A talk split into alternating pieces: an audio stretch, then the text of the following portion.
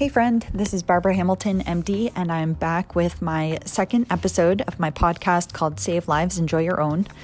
And I talk about a little bit about my book each week. And now we're up to the intro. First was the foreword, now the intro. It might be might sound a little redundant, but um, basically the intro sets the stage and was my attempt to explain where we're headed in the book before diving in.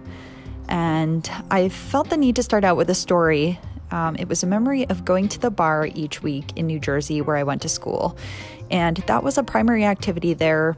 It was a social hub and it was theoretically a place to find a boyfriend. Um, before internet dating and apps got so huge and ubiquitous.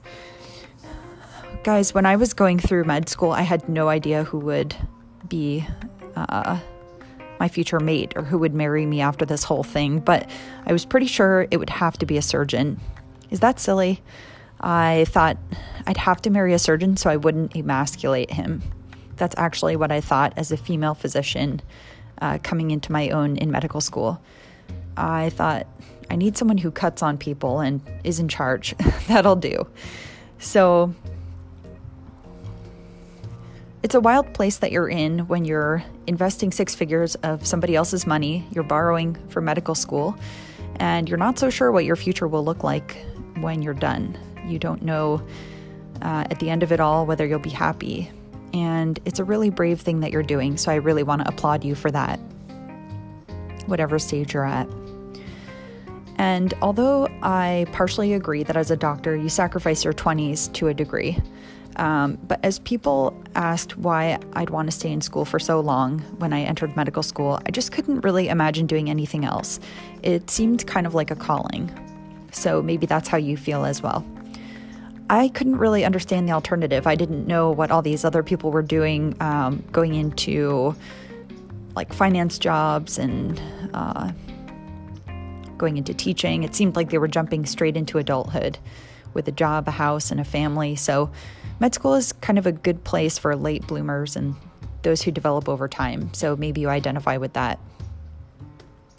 So, give yourself some time to develop. We are in no rush here. You have a glorious future ahead, and the decade that you invest during your 20s is worth it.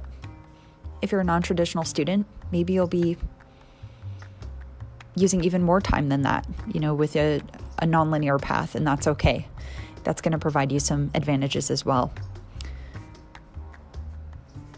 I will say, uh, my plans meant cutting out more than a few college parties uh, but maybe I saved some brain cells in the process. and so, with that, I will read you the introduction of Save Lives, Enjoy Your Own. Embarking on a medical career, I remember moments that made me second guess my choice. I'll never forget being in medical school, relaxing at a bar with friends, and feeling like I'd educated myself out of the dating pool. The guys I talked to seemed to be confused or lose interest when I told them I was a medical student. I learned not to mention it or say something euphemistic like, I'm in healthcare, if they asked. They often assumed that medical school meant I was studying nursing, and I grew tired of correcting them. For the men in my class, though, being a medical student seemed to increase their allure to potential mates. Seeing this dynamic play out was one of my first experiences of gender bias in my career. Later, in residency, after keeping quiet about my plans to pursue the male dominated field of interventional radiology, IR, I confided in one of my attendings. You're going to do IR? Yeah, right, he exclaimed. These experiences surprised me and made me realize that sci- excuse me, that society and medicine weren't nearly as progressive as I had imagined. Luckily, that fact didn't deter me from pursuing my goals. Inclusivity is at the heart of my mission because I believe it's still lacking in medicine. While I've been able to achieve some of my wildest dreams in my career, I'm not sure every qualified person will be so lucky. With this in mind, I was driven to start my blog in 2018. After transitioning to private practice and establishing myself as a physician in my local hospital system, I got married, had a baby, and bought a house. I felt like I'd arrived. And at that point, I felt compelled to share some of the lessons I'd gathered with the physicians who would follow in my, fo- in my footsteps. I felt compelled because when I was growing up in medicine, I had no idea what life would look like as a woman in a surgically oriented field. In the later part of my training and in networking as an attending, I've been fortunate to meet many inspiring female colleagues. But in looking around online, I didn't see our perspective represented. I wanted to create a place where I could gather lessons together, where they could be found anytime by a trainee, perhaps someone like a younger version of myself. Someone who stood at a fork in the road wondering which path to take. I knew that by writing about my life as a mom on call, I could help demystify the path so it wouldn't be such a mystery what life was like for those aspiring to fields like mine. I named my blog tiredsuperheroine.com to showcase the different aspects of life as a physician who chooses to save lives and still enjoy her own. Because to me, tired can be a good thing. It can be the result of a day well lived. As a new mom, there were times I was tired from waking up to breastfeed in the middle of the night. Other times, I had been taxed by a complex intervention or from the extra few patients I saw that day. Sometimes I found myself emotionally tired from doctoring, only to be renewed by my two year old's energy at home. I thrive between two worlds because they balance each other, and I've found that each role has taught me to be better at the other. So while your transition might look different from mine, this book can help guide you toward your place in medicine where you can find the fulfillment you've worked so hard for. Whether you're about to enter medical school, you're knee deep in training, or are pivoting in your career, I hope this book provides the support you need to take the next step forward. In the hospital halls and over late night text messages, my female colleagues and I have shared the stories of our days. Over time, I started to realize we experienced similar challenges despite practicing in different fields. And while many of us mentor trainees, I wondered how many of these personal, off the cuff conversations are actually shared? That's the kind of wisdom I aim to share here. To that end, I've asked some of my colleagues in various procedural and surgical fields to contribute their thoughts and experiences. In these pages, you'll read about some of the important lessons they've learned along the way.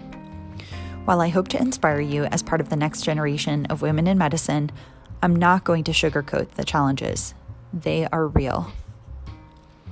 This book is written for women who aspire to procedural and male dominated fields like my own.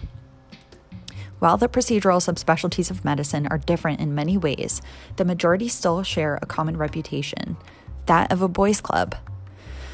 Whether the ranks of physicians practicing in those fields are mostly male or men are overrepresented in their leadership ranks, these kinds of environments can discourage female involvement, sometimes in insidious ways. Because women in these fields often face similar concerns and challenges, I believe we can learn from one another and help one another out.